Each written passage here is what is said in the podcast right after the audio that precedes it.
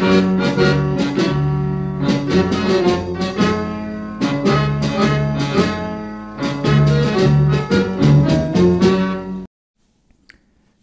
ดีครับ คุณอยู่กับสายันตะวันเพิง ช่วงพาเที่ยวกับการล่องเรือสำราญนะครับ ใน episode นี้เอ่อ episode ที่แล้วเนี่ยเราก็ได้คุยมาแล้วนะครับ ถึงว่าเอ่อในการล่องเรือสำราญเนี่ยเที่ยวเนี่ยมันเป็นประเภทไหนนะครับ แล้วก็การเตรียมตัวจนตลอดจนถึง ลักษณะที่เรือสำราญเนี่ยเป็นยังไงนะครับฟาซิลิตี้ต่างๆนะครับวันนี้เราก็จะเริ่มลงพาเที่ยวกันแล้วนะครับ ก่อนอื่นเนี่ยโดยเฉพาะคุณพ่อคุณแม่ที่พาน้องๆมาเที่ยวนะครับ ก็คือการเตรียมตัวนะครับพาน้องเที่ยวด้วยมีอุปกรณ์ต่างๆ ผมยกตัวอย่างเช่น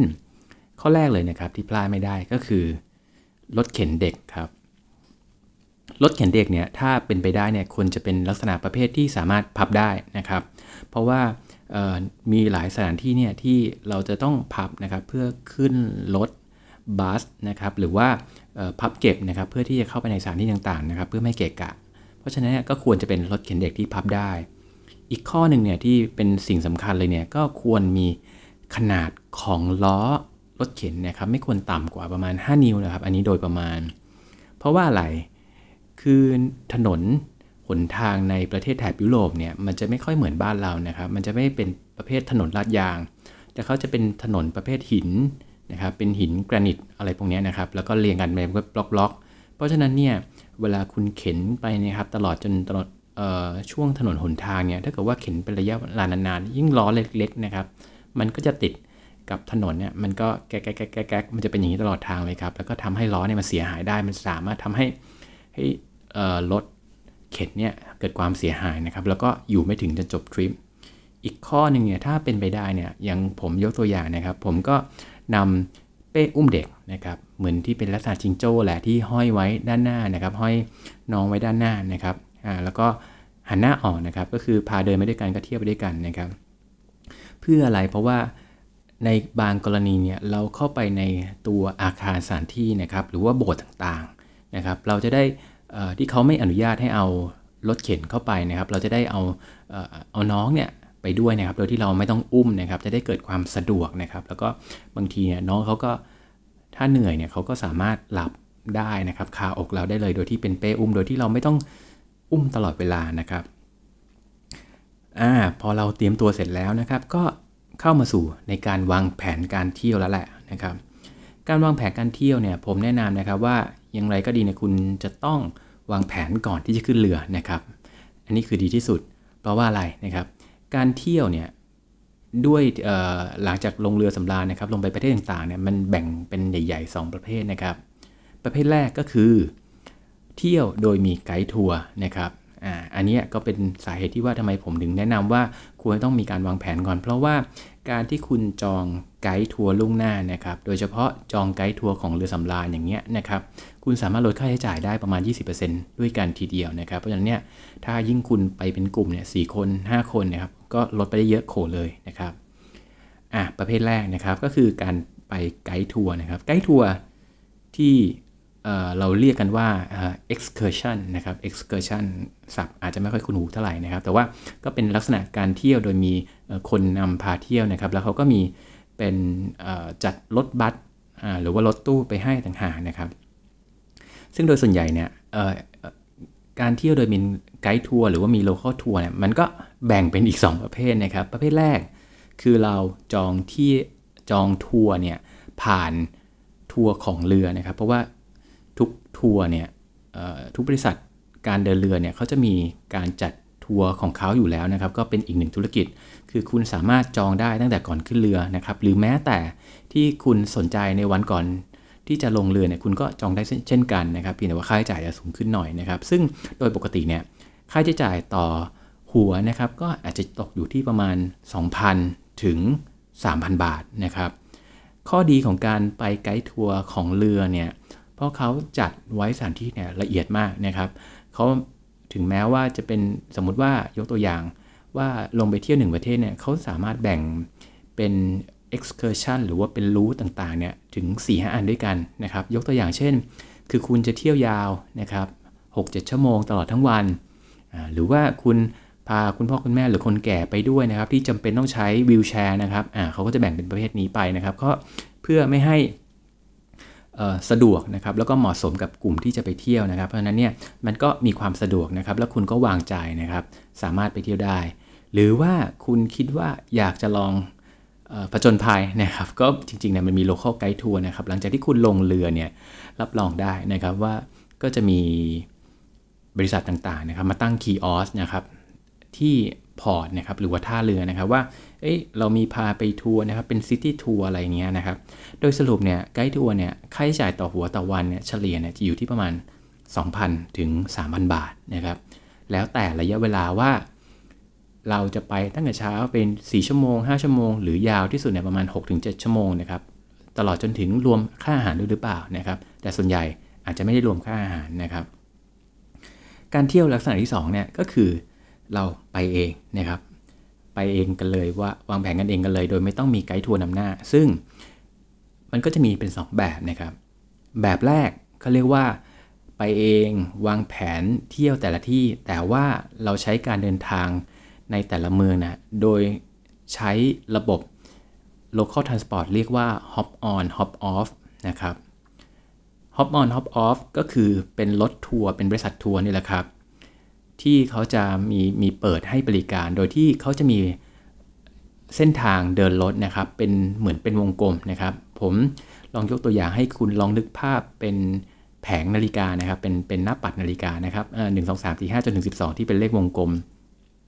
โดยปกติเนี่ยรูทหรือว่าเส้นทางเดินรถเนี่ยเขาจะเดินเส้นทางเดียวนะครับ ก็ไล่ไปเรื่อยๆแหละหนึ่งสองสามสี่ห้านะครับแต่ถ้าเกิดว่าเมืองใหญ่หน่อยเนี่ยเขาก็อาจจะมีเป็น 2 เส้นทางนะครับ ตัดไขว้กันอาจจะมีจุดเชื่อมต่อกันนะครับให้คนได้แวะเปลี่ยนเส้นทางนะครับ นี่ก็คือเป็น hop on hop off นะครับข้อดีของการเดินทางลักษณะนี้ก็คืออันแรกเลยนะครับ คุณสามารถขึ้นหรือลงที่ไหนก็ได้นะครับ เพราะว่ามันจะเหมือนเป็นป้ายรถเมล์แหละแล้วเขาก็จะมีแผนที่ให้เราอยู่แล้ว ผมยกตัวอย่างเช่น ตอนที่บาร์เซโลนาอะก็จะมีจุดให้ลงเช่นที่โบสถ์นะครับ หรือว่า สถานที่ท่องเที่ยวนะครับก็เป็นจุดๆ หรือเป็นที่ square อะไรเงี้ย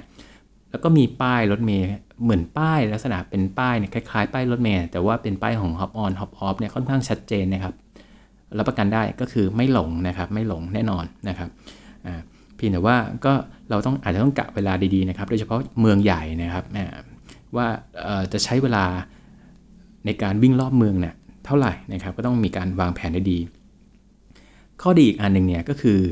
บน Hop on Hop off เนี่ยโดยปกติเนี่ยเขาจะเหมือนเป็นรถนำเที่ยวที่มีการบรรยายมีการบรรยายตลอดเวลาเมื่อถึงสถานที่ต่างๆนะครับ คุณสามารถขอยืมหูฟังเขาได้นะครับ ก็จะมีภาษาให้เลือกแหละว่าจะมีเป็นภาษาหลักๆนะครับที่เป็นทางการเช่นภาษาจีน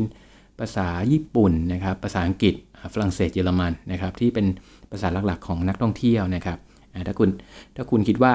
สนใจไม่อยากเหนื่อยมากนะครับ อยากแบบ ซิตี้ทัวร์วิ่งชมเมืองไปนะครับ ก็ hop on hop off ก็เป็นตัวเลือกที่ดี การเที่ยวด้วยตัวเองนะครับอันสุดท้ายนะครับที่ผมแนะนำก็คือ อ่ะทีนี้ใครที่อยากจะเป็นเที่ยวแบบ adventure นะครับวางแผนด้วยตัวเองนะครับ ก็ลุยเองเลยนะครับ โดยใช้เป็นรถสาธารณะนะครับ หรือว่า local transportation นี่แหละนะครับแต่ว่าเป็นทิปนะครับที่ให้การแนะนำเนี่ยผมแนะนำว่าคุณควรจะต้อง ทำการโหลด Google Map นะครับแบบออฟไลน์ไว้ก่อนนะครับทุกเมืองที่คุณต้องการจะไปนะครับ เพราะว่าตรงนี้เนี่ยมีประโยชน์มากนะครับ ว่าตรงนี้คุณอยู่ตรงไหนแล้ว แล้วใกล้รถเมย์ตรงไหนหรือเปล่านะครับ อีกข้อหนึ่งเนี่ยถ้าเกิดคุณจะเลือกช้อยว่าคุณจะประจนภัยเองนะครับ แบบรถสาธารณะนะครับ ถึงแม้ว่าจริง ๆ การที่พาครอบครัวไปนะครับ ลูกเล็กเด็กแดงหรือว่าพาผู้ใหญ่ไปเนี่ยจริงๆก็ไม่ไม่ได้เป็นเป็นอุปสรรคนะครับเพียงแต่ว่าต้องวางแผนดีเท่านั้นเอง ข้อแนะนำอีกอันหนึ่งเนี่ย ถ้าเขาลงเมืองที่ไหนนะครับ แล้วเขามี shuttle bus บริการของทางเรือนะครับ โดยปกติเนี่ย shuttle bus เนี่ยจะอยู่ค่าบริการเนี่ยจะอยู่ที่ประมาณหกร้อยนะครับถึง 700 บาทนะครับ ผมแนะนำอย่างยิ่งนะครับว่า โปรดจงใช้ shuttle bus นะครับ เพราะว่าเขาคำนวณมาแล้วแหละว่า port เนี่ยกับ ถนนหนทางที่ทางออกเนี่ยมันห่างกันมากพอประมาณเลยนะครับถ้าเกิดคุณเดินเนี่ยขาลากแน่นอนนะครับยกเว้นว่าถ้าไหน port ไหนไม่มี shuttle bus แสดงว่าเขาคำนวณมาแล้วแหละว่าคุณสามารถเดินทางได้เองนะครับแต่ถ้าเกิดมี shuttle bus จงใช้ทุกครั้งนะครับ อันนี้เป็นคำแนะนำนะครับอ่าแล้วผมลืมบอกไป hop on hop off ค่าใช้จ่ายเนี่ยอาจจะอยู่ที่ประมาณหนึ่งพันบาทนะครับ ถ้าเกิดคุณจองก่อนก็อาจจะได้ลดประมาณ 20%นะครับอ่าทีนี้เราก็อธิบายลักษณะไปแล้วนะครับว่าการ ลงเดินทางนะครับของแต่ละประเทศเป็นยังไงบ้างนะครับ ข้อสำคัญอีกอันหนึ่งนะครับในการเตรียมตัวก่อนลงเดินทางนะครับ ก็คือการติดต่อสื่อสารนะครับ ซึ่งอย่างหลายคนนะครับก็นิยมที่จะใช้ระบบ SIM to Fly นะครับ SIM to Fly ซึ่งซื้อคือซื้อซิมในประเทศไทยนะครับให้ให้เป็น local provider ในประเทศไทยเนี่ยอย่างเช่น AS หรือว่า d t แทเนี่ยจัดการเปิด roaming นะครับ แล้วเราก็เหมาแพ็กเกจนะครับไปนะครับ ซึ่งซึ่งที่มีชื่อเสียงที่สุดก็คือเป็น AS แต่ว่าอย่างของผมเนี่ยครับผมเนี่ยใช้เป็นซิมที่ใช้ในกลุ่มประเทศยุโรปนะครับ อย่างผมยกตัวอย่างนะผมใช้ซิมที่ชื่อว่าเป็น Big Data นะครับ ใช้เครือข่ายของ Vodafone นะครับ ใช้ได้นะครับในทั้งเนี่ยฮะทั้งอิตาลีนะครับสเปนฝรั่งเศสนะครับเพียงแต่ว่ามัลตาเนี่ยประเทศมัลตาอาจจะไม่สามารถใช้ได้นะครับคือคุณก็ต้องไปหาร้านกาแฟเนี่ย ไปใช้กันเองนะครับ แต่ก็จริงค่าใช้จ่ายมันถูกมากนะครับถูกพอสมควรเลยแหละนะครับเมื่อเทียบกับเราเปิดซิมจากประเทศไทยนะครับ แล้วก็ซื้อเหมาแพ็กเกจไป เพราะว่าอย่างที่ผมใช้เนี่ยซิมชื่อว่า Big Data นะครับของ Vodafone เนี่ยเราจ่ายเหมาอยู่ที่ประมาณ6-700บาทเจ็ดร้อยบาทนะครับเจ็ดร้อยกว่าบาทนะครับแล้วก็ได้ประมาณห้าถึงหกกิกะไบต์ด้วยกันนะครับ ซึ่งตลอดทริปเนี่ยหกเจ็ดวันเองนะครับ ก็รับรองแหละใช้ไม่หมดอย่างแน่นอนนะครับ ได้ทั้งการเดินทางแล้วนะครับ แล้วก็การติดต่อสื่อสารนะครับอะเราก็มาเตรียมลงเรือแล้วนะครับเตรียมเตรียมลงจากเรือ โดยปกติเนี่ยเรือสำราญนะครับ มันจะเทียบท่าก็คือตอนเช้านะครับ อยู่ที่ประมาณ7โมงเช้านี่แหละ นี่คือเป็นเวลาปกตินะครับ เวลาเฉลี่ยเลยนะครับ เพราะฉะนั้นเนี่ยคือคุณก็จะมีเวลารับประทานอาหารเช้านะครับอย่างผมเนี่ย ก็รับประทานอาหารเช้ากับครอบครัวนะครับอ่าก็ให้ให้ลูกของผมเนี่ยทานอาหารเช้านะครับที่เรือก่อนนะครับ ตอนเช้าก็จะเป็นพวกข้าวโอ๊ตนะครับข้าวต้มนะครับที่เขาเตรียมไว้นะครับผสมนมหรือว่าโยเกิร์ตนะครับอ่าแล้วก็ให้ลูกทานนะครับ เพราะว่าในไลน์บุฟเฟ่ต์มันมีอาหารที่สามารถประยุกต์ให้กับเด็กได้ทานอยู่แล้วนะครับ หลังจากทานอาหารเช้าข้อแนะนำอันหนึ่งนะครับ ที่คิดว่าน่าจะเป็นประโยชน์แล้วก็หลายคนอาจจะไม่ได้นึกถึงคือ ถ้าให้ดีเนี่ย คุณควรจะต้องเตรียมถุงซิปนะครับ เป็นถุงซิปพลาสติกนะครับ เป็นถุงซิปล็อกนะครับไซส์ประมาณอาจจะประมาณห้าถึงหนิ้วนะครับเตรียมไว้ด้วยนะครับ ติดตัวไว้ก่อนที่จะลงเรือเนี่ยอาจจะเตรียมไว้ประมาณ 12ถึง15 ถุงนะครับ เอาไว้ทำอะไร ก็คือตอนช่วงที่คุณเตรียมอาหารเช้านะครับ คุณอาจจะอขอจริงๆก็ไม่ขอหรอกคือคุณก็ตักมานะครับ ก็หยิบมาเป็นพวกขนมปังนะครับครัวซองหรือว่า พวกขนมปังหวานขนมปังลูกเกดอะไรพวกนี้นะครับ คือมาใส่ถุงซิปล็อกไว้นะครับ เอาไว้เป็นกึ่งกึ่งเป็นสเสบียงนะครับในการเดินทางนะครับ เพราะว่าบางทีเนี่ยเราไปต่างเมืองเนี่ยบางทีมันเดินทางนานนะครับบางทีอาจจะหิวก่อนเราไม่เราเรายังไม่เจอร้านอาหารหรือเนี่ยก็อันนี้ไว้ลองทองนะครับ ก็ก็ แนะนำแบบนี้ผมก็เขินๆนิดหน่อยนะครับ แต่จริงๆเนี่ยผมไปดูที่ทุกครอบครัวเขาก็เตรียมไปอย่างนี้นะครับ แต่หลายคนมากเลยนะครับก็ห่อทิชชู่ไปบ้างห่อผ้าเช็ดหน้านะครับ ผ้าขนหนูบ้างนะครับ แล้วเขาก็หิ้วๆใส่กระเป๋าเตรียมกล้วยกับแอปเปิลนะครับก็หยิบๆจากไลน์บุฟเฟ่ต์นะครับตอนเช้าแต่ผมแนะนำนะครับ ถ้าเกิดว่าคุณมีการเตรียมตัวเนี่ยแนะนำนะครับ ให้เอาถุงซิปล็อกไปด้วยนะครับ จะได้เป็นสัดส่วนแล้วก็ไม่หกเลอะเทอะนะครับนะทีนี้ในการ เที่ยวนะครับ ประเทศแรกนะครับ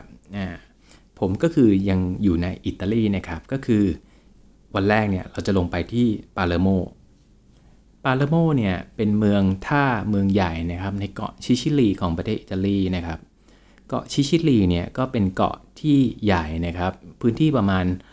รวมอุบลกับอุดรธานีนะครับของประเทศไทยเข้าไปนะครับ ก็เป็นเกาะใหญ่น่าดูเลยแหละอยู่ส่วนใต้นะครับของอิตาลี ก็อาจจะดังในเรื่องพวก พืชผลนะครับทางการเกษตร ตลอดจนถึงพวกมะเขือเทศนะครับที่มีชื่อเสียงเป็นอย่างมากนะครับในเกาะซิซิลีนะครับเพราะว่ามีรสชาติที่เป็นเอกลักษณ์นะครับ ทีนี้เนี่ยการวางแผนเที่ยวเนี่ยมีทิปอันนึงนะครับที่ผมวางเอาไว้นะครับเผื่อเป็นข้อแนะนำสำหรับข้อคู่อื่นนะครับคือในการเที่ยวในทุกประเทศเนี่ยผมก็จะมีพอยต์หนึ่งเนี่ยที่ต้องไวแวะนะครับโอเคแหละว่าจะเป็นสถานที่ท่องเที่ยวหลักๆนะครับในนั้น อีกอันหนึ่งเนี่ยที่ผมแนะนำว่าว่าคุณ ผื่อใส่ไว้ในสเกจด้วยนะครับก็คือ ร้านกาแฟครับ ร้านกาแฟแล้วก็เบเกอรี่นี่แหละโดยเฉพาะอย่างยิ่งพวกประเทศยุโรปเนี่ยบางทีเนี่ยลักษณะการดื่มกาแฟนะครับ แล้วก็ทานขนมทานอาหารว่างเนี่ยโดยวัฒนธรรมของแต่ละประเทศเนี่ยบางทีมันไม่เหมือนกันนะครับ อย่างประเทศอิตาลีที่ไปเนี่ยครับ กาแฟของเขาเนี่ยก็จะกลิ่นเข้มนะครับ แล้วก็รสชาติเนี่ยเข้มเมื่อเทียบกับประเทศไทยเนี่ยเข้มมากกว่านะครับ แล้วก็ขมกว่านะครับ เขาจะเน้นเป็นกึ่ง ถ้าถ้าคุณคุณไปสั่งอเมริอเมริกาโน่เนี่ยก็จะค่อนข้างแปลกตา เพราะว่ามันจะเป็นอเมริกาโน่เนี่ยที่กึ่งกึ่งเอสเปรสโซ่นะครับเขาจะไม่ใส่น้ำเยอะเหมือนในประเทศไทยนะครับมันคืออย่างที่บอกเนี่ยอันนี้เป็นเรื่องที่เรารู้ได้นะครับในที่ได้สังเกตนะครับในการไปเที่ยวแต่ละประเทศเพราะฉะนั้นเนี่ยผมก็แนะนำเลยนะครับว่าถ้าเกิดคุณจะ plan ทริปเนี่ยลองใส่ดูนะครับว่าร้านเบเกอรี่นะครับหรือว่าร้าน coffee shop คาเฟ่เนี่ยของแต่ละประเทศแต่ละท้องถิ่นเข้าไปโดยดูจาก เรตติ้งของ Google นี่แหละ เอาง่ายๆนะครับ เพราะว่าสี่ดาวขึ้นเนี่ยแสดงว่าใช้ได้พอประมาณนะครับที่เมืองแรกเนี่ยที่เราไปปาเลโมนี่ผมก็ใส่ไปเหมือนกันนะครับ ที่เป็นร้านเบเกอรี่นะครับชื่อว่า ร้านเบเกอรี่ชื่อว่าโมร็อกโกอันนี้แล้วแต่นะครับว่าหลายท่านจะเล่ากันบ้านหรือเปล่านะครับ ซึ่งพอดีเนี่ยจริงๆก็ลองดูว่าทำไมถึงเป็นร้านนี้ เพราะว่ามันเป็น route ที่อยู่ใกล้กับเมือง ใกล้กับโบสถ์นะครับของของเมืองพอสมควรนะครับก็ก็เป็นอะไรที่อร่อยดีนะครับ กาแฟเข้มนะครับหอมนะครับ มี cannoli นะครับลักษณะที่เป็นเหมือนเป็นแป้งเป็นกรวยนะครับ แล้วก็มีครีมสดด้านในนะครับ แล้วก็มี cinnamon นะครับ ก็จะหอมหอมครีมนะครับบวกแป้งนะครับ ก็น่ากินนะครับปาเลโมเป็นเมืองที่อบอุ่นนะครับ อากาศดีนะครับ แต่ว่าการเดินทางอ๋อใช่นะครับ ผม ข้ามไปนิดนึงนะครับ เรื่องการเดินทางในปาเลโมข้อนี้เนี่ยเป็นทิปเป็นเป็นคำแนะนำที่ทุกคนควรระวังเลยนะครับ การเดินทางในปาเลโมเนี่ยเดิมทีเนี่ยผมวางแผนไว้ว่าจะเดินทางด้วยตัวเองนะครับ โดยใช้ local transportation เพราะเห็นว่าท่าเรือในที่จอดเนี่ยมันใกล้กับถนนหลักมากนะครับอ่าเราก็ดู Google Map แล้วแหละว่ามี free shuttle แน่นอนนะครับ ผ่านหน้า port แต่พอออกมาจริง ๆ เนี่ย โอ้โหนี่ผมต้องลากทั้ง ลูกนะครับเข็นรถนะครับ บวกกับพ่อกับแม่นี่ที่ขาแข้งก็ไม่ค่อยดีนะเดินเกือบ 2 โลนะครับ กว่าจะได้เจอป้ายรถเมย์นะครับ กว่าจะได้เจอป้ายแล้วที่เจอ shuttle bus ที่เขาจอดเนี่ยนะครับเพราะฉะนั้นเนี่ยก็คือบางทีมันเป็นเขาเรียกว่าอุบัติเหตุนะครับ เหตุที่เราไม่ได้คาดคิดนะครับในการท่องเที่ยวทิปนะครับข้อแนะนำเนี่ยในการเที่ยวประเทศในอิตาลีนะครับโดยเฉพาะเมืองท่าต่างๆ เช่นถ้าเกิดคุณไปครูซนะครับอย่างปาเลโมนะครับหรือว่าเจนัวนะครับ ซึ่งผมจะเล่ารายละเอียดใน สเกดูท้ายๆนะครับ คือเมืองต่างๆ เหล่านี้เนี่ยเขาก็มีรถเมย์นะครับประจำเมือง ซึ่งก็มีป้ายบอกนะครับ มีชื่อสถานที่ละเอียดแหละ แต่จุดที่ซื้อสามารถซื้อตั๋วรถเมย์ได้นะครับ คุณลองหาร้านขายบุหรี่ครับ ป้ายเนี่ยมันจะเขียนว่า tabacchi นะครับ มันมันไม่ได้เขียนว่า cigarette หรืออะไรอย่างนี้นะฮะมันจะเขียนว่า tabacchi T A B A มัน C H I นะครับ tabacchi หรือประมาณนี้ฮะ เขียนว่าเป็นร้านขายบุหรี่นะครับ ก็คือตอนแรกเราก็ เวลาเราดูรายละเอียดใน TripAdvisor นะครับ เราก็พยายามหาแหละว่าเฮ้ยเราจะซื้อตั๋วรถเมล์หรือซื้ออะไรได้ที่ไหนนะครับเขาก็บอกว่าไปหาพวกร้านขายของชำนะครับ ร้านขายหนังสือพิมพ์ก็หายากนะหาไม่เจอจริง เดินไปหลายร้านนะครับเลยสุ่มๆไอ้ไอ้ร้านนี้มันดูขายตั๋วเยอะๆ ดูนัวๆเอ้ยมันน่าจะขายว่ะ ก็เผอิญว่าเออขายจริง ๆ นะครับ ซึ่งเราก็ชะโงกหน้าดูนะครับอ๋อป้ายหน้าร้านมันเขียนเป็น tabacchi นะครับเนี่ยร้านขายบุหรี่นะครับซึ่งคนอิตาลีสูบบุหรี่เยอะมากนะครับ มีร้านเป็นร้านบุหรี่โดยเฉพาะนะครับอ่าเนี่ยก็จะเป็นแหล่งที่ซื้อตั๋วรถเมล์ในประเทศอิตาลีนะครับจำไว้เลยนะครับ ถ้าเกิดคุณจะไปอิตาลีนะครับหาตั๋วรถเมล์ที่ร้านขายบุหรี่นะครับปาเลโมเป็นประเทศแรกนะครับในการที่ผมไปเที่ยวเรือสำราญนะครับ ก็มีความประทับใจส่วนหนึ่งแต่ว่าคือ อย่างที่บอกครับด้วยอุบัติเหตุที่เรา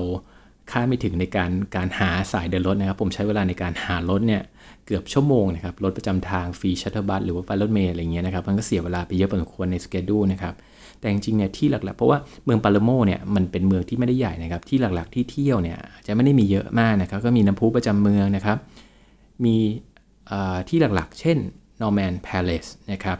Norman Palace เนี่ยก็คือเหมือนจะเป็นวังของเจ้าเมืองเก่านะครับอ่าเขาก็จุดไฮไลท์เนี่ยมันจะมีจุด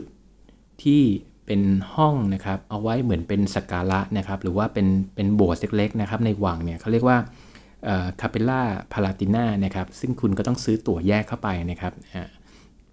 ตั๋วแยกเข้าไปนะครับ นี่คือที่แรกนะครับ ที่ที่ 2 ที่เป็นไฮไลท์จริง ๆ นะครับ ก็คือเป็นเขาเรียกว่า cathedral นะครับ cathedral ปาเลโมนะครับ ก็คือโบสถ์ประจำเมือง คุณเวลาวางแผนทริปนะครับดูใน Google อาจจะเห็นว่าที่นี่ก็เป็น cathedral ที่นู่นก็เป็น cathedral นะครับมันคืออะไรนะครับ คือจริงๆเนี่ยโบสถ์นะครับในศาสนาคริสต์เนี่ยมันก็มีลำดับชั้นนะครับโบสถ์หลักๆเนี่ยที่สำหรับเมืองท่องเที่ยวเนี่ยผมแนะนำนะครับมันจะมีคำศัพท์ที่เป็นหลักๆเนี่ยสองอันนะครับ อันแรกก็คือ basilica นะครับ basilica เนี่ยก็คือจะเป็นลักษณะมหาวิหารนะครับ จะเป็นโบสถ์สำหรับ เมืองหลวงหรือว่าเมืองใหญ่จริงๆนะครับที่ได้รับการแต่งตั้งจากพระสันตะปาปานะครับอันที่ 2 รองลงมาเนี่ยก็คือเรียกว่าเป็นคาเทดรัลนะครับก็คือถ้าแปลเป็นไทยเนี่ยก็เรียกว่าเป็นอาสนะวิหารนะครับ ก็เป็นโบสถ์เหมือนว่าจะเป็นโบสถ์หลักประจำเมืองนะครับก็จะมี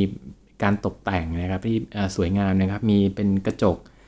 สีนะครับอ่าเป็นโมเสกเนี่ยก็ก็คือคุณจะเห็นเป็นลักษณะนี้นะครับในการเที่ยวยุโรปนะครับ จบวันแรกนะครับด้วยการแนะนำการเที่ยวนะครับ แล้วก็เมืองปาแลร์โมนะครับ